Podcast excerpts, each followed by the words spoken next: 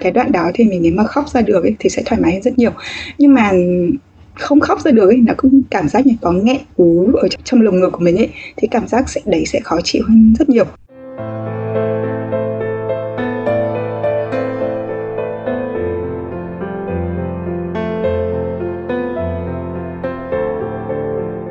Xin chào các bạn, mình là DJ Hà Trang của Trạm Radio.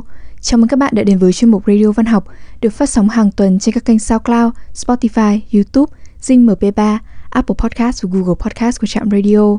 Hiện nay chúng mình đã thành lập nhóm Facebook có tên nơi ấp ủ những tâm hồn văn chương với các chuyên mục hàng tuần như Art of Fiction, Lively Lead, tin xuất bản, Flash Fiction. Mời các bạn cùng tham gia để thảo luận về văn học và đừng quên trả lời các câu hỏi đã admin duyệt về nhóm nhé. Các bạn thân mến, Radio số 225 được bảo hộ bởi Phonos, một ứng dụng sách nói có bản quyền. Mặc dù chỉ mới xuất hiện trên thị trường, nhưng Phonos đã có một thư viện rất lớn cập nhật mỗi ngày với các tựa sách bán chạy nhất Việt Nam của các tác giả trong và ngoài nước. Hải Trang đã dùng thử ứng dụng này và điểm khiến Hải Trang thích nhất chính là ứng dụng thiết kế bắt mắt, dễ dùng, âm thanh chất lượng cao và đặc biệt tất cả các cuốn sách chúng mình đều được nghe thử chương 1 trước khi quyết định mua hết. Hiện nay, Phonos đang phối hợp với các đơn vị xuất bản lớn như Thái Hà, Nhã Nam, Kim Đồng, Đông A và nhà tâm lý Vũ Phi Yên tặng rất nhiều sách nói, chuyện ngủ miễn phí trên ứng dụng. Bất kỳ ai cũng có thể nghe những cuốn sách tặng này, mời các bạn lên nghe nhé. Và nhân dịp này, Trạm Radio xin gửi tặng các bạn cuốn sách Wabi Sabi, Thường những điều không hoàn hảo. Mời các bạn bấm vào link ở phần mô tả để tải sách về máy nha. Quay trở lại với chương trình, trong radio tuần trước, chúng ta đã được lắng nghe trích đọc tiểu thuyết và rồi núi vọng của tác giả Khao Hosseini, người được biết đến với nỗi nặng lòng với đất mẹ Afghanistan. Với bạn đọc Việt Nam, Kha Hosseini cũng là cái tên được yêu thích với các tác phẩm như Người đua diều, Ngàn mặt trời rực rỡ và Rồi núi vọng. Trong radio ngày hôm nay, xin mời các bạn đến với thảo luận về tác giả này cùng dịch giả Tất An, dịch giả của cuốn sách và Rồi núi vọng. Xin chào chị Tất An, rất cảm ơn chị đã nhận lời mời tham gia với trạm radio. À, xin chào Hà Trang, xin chào trạm radio. Mình là Tất An, rất vui được tham gia vào cuộc trò chuyện ngày hôm nay. Vâng, cơ duyên nào đã đưa chị đến với Khao Hosseini nói chung và tác phẩm Và rồi núi vọng nói riêng? Quá trình dịch tác phẩm của ông có nhiều thuận lợi hay khó khăn hơn đối với chị? Um, thực ra nói cái cơ duyên mà đưa mình đến với Khaled Hosseini thì phải nói là nó rất là duyên luôn. Um, đó là một lần mình mua sách trên đinh lễ và thấy cuốn người đua diều thì cuốn đấy nó rất là cũ mình là người duy mỹ những cuốn sách mà nó cũ mềm quá như vậy thì mình sẽ không mua. Nhưng mà lúc đó đã dở cái phần tách bìa, nghĩa phần bìa 4 ra đọc ấy, và thật sự là mình rất ấn tượng với với cái, một cái câu trong đó đó là vì cậu cả ngàn lần rồi và sau đó thì mình lại mua cuốn đấy về đọc và khóc thun thút, thực sự là như vậy. Và khi mà nhã nam đã mua bản quyền, cuốn thứ ba của ông là cuốn và rồi núi vọng thì mình đã đề nghị và thậm chí là cả năn nỉ nữa để dịch bằng được cuốn này. Trong quá trình dịch thì tất nhiên thì có cả thuận lợi lẫn khó khăn rồi. Vì thuận lợi thì đây là tác giả mình yêu thích, nhưng quá trình dịch này giống như một cuộc chơi vậy, đơn giản chỉ đang thưởng thức một tác phẩm văn học thôi. Nhưng mà thực ra thì cuộc chơi nào nó cũng có những cái phần khó khăn nhất định uh, khó khăn ở chỗ là Khaled Hosseini là nhà văn có lối viết rất là đẹp, rất là tình cảm. Dù ông không dùng nhiều câu từ dài, hoa mỹ hay là quá chút chắc, chính thế khi chuyển ngữ cũng cũng phải đảm bảo cái vốn tiếng Việt đủ phong phú. Thì không ít lần mình đang say sơ dịch thì đến với cái đoạn là bị tắc không thể nghĩ ra được và khi ấy là phải dừng công việc lại để đầu óc thoải mái hơn thì mới suy nghĩ tiếp được và có những từ có những đoạn mà phải mất mấy ngày mới nghĩ ra được cách gì cho xuôi ấy thì nhưng mà rồi đến một lúc nào đó thì lại thấy cần phải sửa tiếp, kiểu kiểu như vậy. Và ngoài ra còn khó khăn thì nó nằm, còn nằm khía cạnh cảm xúc nữa. Nếu đã đọc một trong ba cuốn của Khaled Hosseini, xuất bản ở Việt Nam rồi, thì độc giả sẽ thấy là tác giả rất giỏi trong cái việc đẩy cảm xúc của độc giả lên cao, lấy rất nhiều nước mắt của người đọc. Và có những lúc mà mình bị cảm xúc lấn át, và khi ấy thì cũng phải tạm dừng để bình tâm lại, thì đồng nghĩa với việc là thời gian dịch của mình kéo dài lâu hơn hay là cách khác ấy, là trễ bàn thảo. Vậy không biết chị có thể tiết lộ cho thính giả của trạm radio là chị mất tổng cộng bao nhiêu thời gian để dịch cuốn sách này không ạ? Um, nó rất là lâu, thực ra trong hợp đồng thì chỉ là tầm mấy tháng thôi.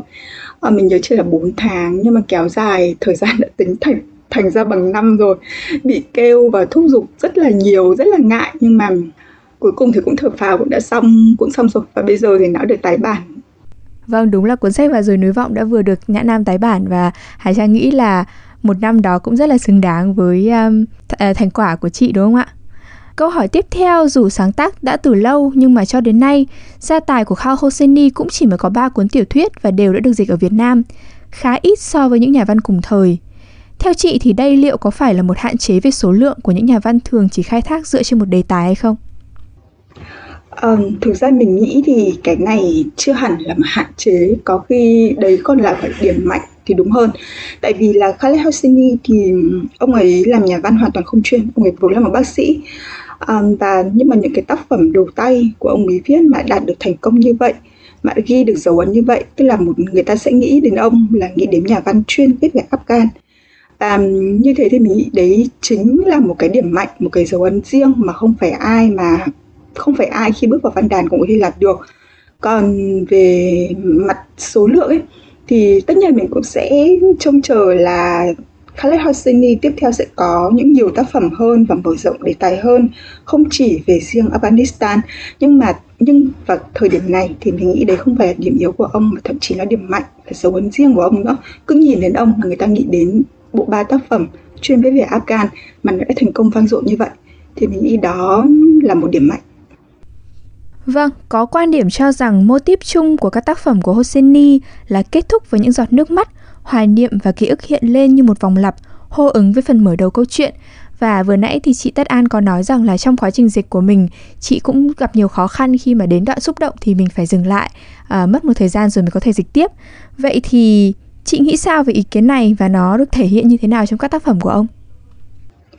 Mình nghĩ đây là ý kiến chính xác, anh độc giả khá là hiểu cái phong cách của nhà văn này mới có thể đưa ra một nhận xét như vậy. À, đúng là những cái tác phẩm của Hassini có một cái mô típ chung đấy là thường nghĩa là có rất nhiều giọt nước mắt, rất nhiều hoài niệm, rất nhiều ký ức và nó cái mô típ của nó như một cái vòng tròn vậy sẽ điều này có thể thấy rõ trong những tác phẩm như là người đua diều và rồi người vọng. Thì ví dụ như người đua, đuôi diều chẳng hạn đó là nắm hành trình bắt đầu trở về quá khứ để một đó là một sự cứu chuộc sự chuộc lỗi của Amir với người bạn thân người anh em của mình trong quá khứ. Thì hành trình đó nhưng vòng tròn trở lại Afghan và kết thúc cái hành trình đó lại trở về đúng chỗ trở về đúng chỗ cái vị trí ban đầu của nó đó là một tác phẩm rất là nhiều cảm xúc và bây giờ nói lại thì mình không biết diễn tả như thế nào để cho nó rõ ý hết được. Nó đúng là một cái vòng lặp thực sự, tạo ra một cho độc giả một cảm giác, yên tâm và những câu chuyện của ông thường kết thúc theo có hậu. Nó một cái vòng tròn ấy, cuối cùng kết thúc có hậu theo một khía cạnh nào đó dù là không trọn vẹn. Và mình sẽ nói rõ hơn trong tác phẩm và rồi nói vọng, bởi vì đó là tác phẩm mà mình mình dịch ấy. Cái tác phẩm đó mở đầu bằng câu chuyện của hai anh em là Abdullah và Paris. Và kết thúc cũng bằng cái hành trình, nghĩa là một cái hành trình dài suốt qua bao nhiêu năm thì cuối cùng hai anh em đã tìm lại với nhau. Nó trải qua bao nhiêu lâu, cái vòng tròn này nó nó rất là rộng nhưng cuối cùng nó cũng khép lại. Và dù là có thể theo nhiều độc giả thì nó không có được trọn vẹn, không được viên mãn như họ mong muốn. Nhưng theo mình thì nó vẫn là một cái kết nó có hậu. Theo một cách nào đó, có thể nước mắt cũng sẽ rơi nhưng đấy không phải giọt nước mắt đau khổ nữa và, nhưng mà đó là những cái giọt nước mắt nó nhẹ nhõm thực sự thì mình rất cảm thấy khâm phục Khaled Hosseini điểm này, tại vì ông ấy là một người không chuyên, nhà văn hoàn toàn không chuyên, nhưng lại có thể viết để lại một cái gió như thế, tạo ra một cái thủ pháp như thế, thì mình nghĩ hoàn toàn là dựa vào, ông ấy dựa vào cái phần tình cảm của mình là chính. Khaled Hosseini là một người rồi Afghanistan từ khi còn rất trẻ, ông rồi Afghan năm 15 tuổi và sau đó ở Mỹ thì ông ấy trở thành nha sĩ ta không có liên quan gì đến văn học cả. Nhưng mà không liên quan gì mà ông ấy vẫn có thể viết được bộ ba tác phẩm về Afghan thành công đến như vậy, thì chắc hẳn hẳn là cái nỗi nhớ của nó phải lớn như thế nào mới có thể tạo ra những tác phẩm như thế. Và chính vì thế thì mình nghĩ là thủ pháp của ông ấy đặc biệt nhưng mà hoàn toàn xuất phát từ tình cảm. Và chính vì xuất phát tình cảm nên mới có thể chạm đến tận trái tim người đọc như vậy. Vậy thì trong tác phẩm Và rồi núi vọng, phân cảnh nào là phân cảnh gây xúc động cho chị nhất? có rất nhiều, có rất nhiều phân cảnh gây xúc động. Nhưng mà có hai cái, hai điểm, hai cảnh mà gây cho mình xúc nhất là cảnh đầu và cảnh cuối. Và mình không muốn tiết lộ quá nhiều với những người mà chưa đọc tác phẩm này. Nhưng mà trong một chút thì cũng không sao. Ví dụ như cảnh đầu, đấy là cảnh của hai anh em Paris và Abdullah, phải chia xa. Cảnh đấy thực sự như là um, nó rất khó diễn tả. Nghĩa là lúc đấy thực ra nếu mà mình đọc hay mình dịch cái đoạn đó thì mình nếu mà khóc ra được ấy, thì sẽ thoải mái hơn rất nhiều. Nhưng mà không khóc ra được ấy, nó cũng cảm giác như có nghẹn ú ở trong lồng ngực của mình ấy thì cảm giác sẽ đấy sẽ khó chịu hơn rất nhiều. Và đó chính là cái mà mình trải qua khi mình dịch đến đoạn đấy. Và cái cảnh phân cảnh thứ hai chính là phân cảnh kết thúc uh, kết thúc cuốn sách. Thì đó là một cái, cũng là một cái vô cùng gây xúc động. Nghĩa là mình đã nói rồi đấy. Có thể theo một số độc giả thì nó kết thúc như thế chưa phải là trọn vẹn, viên mãn nhất như họ muốn. Nhưng với mình thì nó là một cách trọn vẹn theo một khía cạnh nào đấy rồi. Và đấy cũng là cái gây xúc động. Và lần này thì mình ít ra mình đã khóc được. Không như cái phân cảnh trước không khóc được thì nó nghẹn lại rất khó chịu. Còn cái phân cảnh cuối thì mình đã khóc được. Nó là một sự đoàn tụ theo một cái khía cạnh nào đấy. Và ít ra đã khóc được. Và đó là những giọt nước mắt nhẹ nhõm. Đấy là hai cái mà để lại ấn tượng sâu sắc nhất với mình. Vâng, trong ba tác phẩm của Hosseini đã in ở Việt Nam thì Và rồi núi vọng là một cuốn sách mở rộng hơn cả về không gian, thời gian và các tuyến nhân vật. Thời gian trải dài qua ba thế hệ, không gian trải dài qua nhiều quốc gia. Theo chị, đây có phải là điều làm nên sự khác biệt của ngòi bút Hosseini so với các tác phẩm trước hay không? Thực ra thì mình có đọc được một số nhận xét của độc giả khi đọc cuốn này.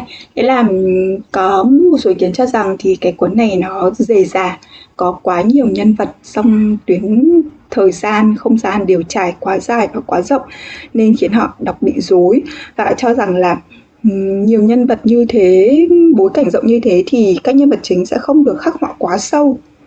Ừ, các nhân vật sẽ đều ở mức gọi là nông nông nào đấy. Và họ cảm thấy không được thuyết phục như hai tác phẩm trước là người đuôi diều và ngàn mặt trời rực rỡ. Nhưng mà mình theo mình thì như thế này tại vì mình là người trực tiếp dịch thì mình có cảm nhận bao giờ khi mà mình dịch xong một đoạn mình đọc lại. Đọc lại từng đoạn đủ đoạn rất nhiều lần và khi mà tác phẩm xong rồi hoàn thành xong rồi thì cũng đọc lại. Nên chính vì thế mình có cái nhìn tổng thể hơn. Và mình xin phép là làm một phép so sánh nhỏ như thế này. Um, nó giống như cái quấn và rủi vọng này nó giống như là một bộ tranh xếp hình một nghìn miếng vậy rất là lớn và đòi hỏi rất nhiều kiên nhẫn và thời gian. À, sẽ có những mảnh ghép mà nhiều người cảm thấy là thắc mắc là tại sao nó lại xuất hiện nhỉ? Có vẻ không tác tác động nhiều lắm đến mạch chuyện có vẻ hơi hơi vô nghĩa hơi thừa thãi. Nhưng nó đúng như như là mình nói, như mình đã so sánh, nó giống một mảnh ghép vậy. Là khi mình ghép là hoàn chỉnh và mình sẽ thấy là không có gì thừa thãi cả, không có gì là vô nghĩa cả. Và đều góp phần làm tôn lên cái mạch truyện chính. Mình thấy chân cái cảm giác của mình đó là như vậy. Nó còn, nó giống như, còn có một cái so sánh nữa, nghĩa là nó giống như, câu chuyện này giống một cái cây lớn, có rất nhiều rễ cây. Và tất cả mọi thứ đều liên quan với nhau, có ý nghĩa xoắn bện với nhau để tạo nên một câu chuyện tổng thể. Và chính vì thế mình có một lời khuyên nhỏ cho những bạn nào muốn muốn đọc tác phẩm này của Khaled Hosseini đó là đối với những bạn đã đọc hai tác phẩm trước rồi thì các bạn có lẽ thử nên thử cho mình một chút một chút kiên nhẫn một chút cởi mở uh, sẽ đón nhận tác phẩm này dễ dàng hơn. Tại vì làm ừ, đúng là Khaled Hosseini làm nhà văn chuyên về Afghan, nhưng mà không thể nào mà cả tất cả tác phẩm ông viết về Afghan đều giống hệt nhau được. Tất nhiên nó sẽ có một dấu ấn chung, nhưng mà không thể nào quyển nào cũng giống nhau được. Và mình nghĩ quyển vào dù núi vọng này là một cái thử nghiệm khác của ông. Là viết mở rộng không gian thời gian, các tuyến nhân vật nó nó trải dài, trải rộng hơn. Đó là thử nghiệm mới của ông. Và mình nghĩ đây thử nghiệm này nó khá là đáng đón nhận và đã tạo được, có tác dụng nhất định, tạo ra cảm xúc nhất định, chứ không phải là không. Còn đối với những bạn mà chưa từng đọc tác phẩm nào của Khaled thì chắc là sẽ không bị những định kiến như trước đó thì càng dễ tiếp nhận hơn nhưng nói chung thì mình nghĩ là mọi người, khi mà đọc tác phẩm này thì nên để, nên có tâm tâm lý, tinh thần cởi mở và kiên nhẫn mình nhấn mạnh là nên kiên nhẫn thì sẽ thấy nó là nó dễ tiếp nhận hơn Thời gian gần đây thì chúng ta nói nhiều đến nội chiến Afghanistan và những cuộc chuyển mình trong thể chế chính trị và xã hội. Người ta lại nói nhiều về những tác phẩm của Hakal Hosseini. Theo chị đánh giá thì chúng ta có thể nhìn nhận thế nào về sức ảnh hưởng của văn chương trong bối cảnh hiện nay? Mình nghĩ là tất cả những tác phẩm văn chương mà có giá trị thì đều có ảnh hưởng nhất định đến xã hội cả. À, tại vì những tác phẩm văn chương có giá trị thì chắc chắn là thường tác phẩm liên quan đến đời sống lấy chất liệu đời sống nó không phải những tác phẩm mà nhà văn kể hoàn toàn dựa trên trí tưởng tượng mà nó phải liên quan đến đời sống và thực tế và những cái đấy sẽ sẽ có tác động nhất định đến xã hội. Ví dụ như là à, gần đây ở Afghanistan xảy ra biến động chẳng hạn và nhiều người sẽ nhiều người mà chưa biết đến văn học chưa được biết đến Khaled chẳng hạn thì sẽ muốn biết là cái hình ảnh đất nước Afghan như thế được thể hiện trong văn chương như thế nào và họ sẽ tìm đến tác phẩm của ông để đọc.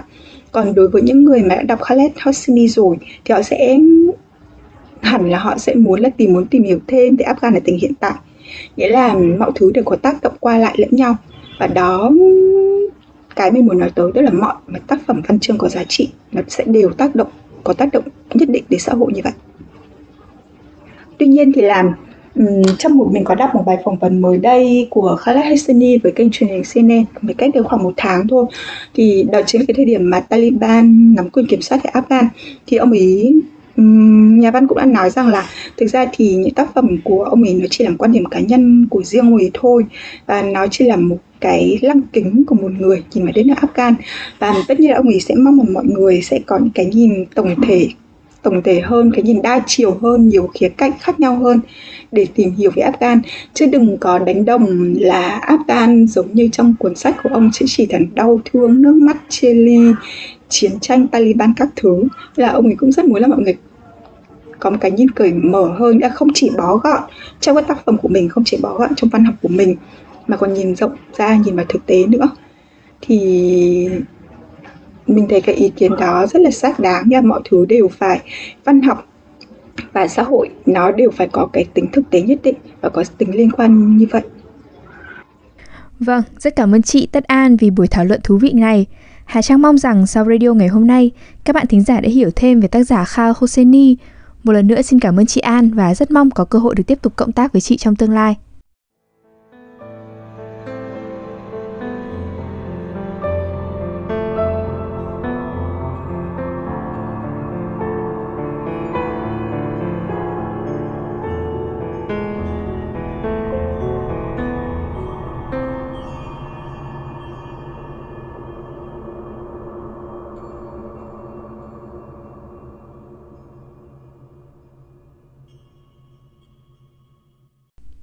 Đêm đã khuya, thời lượng của chương trình đến đây là kết thúc.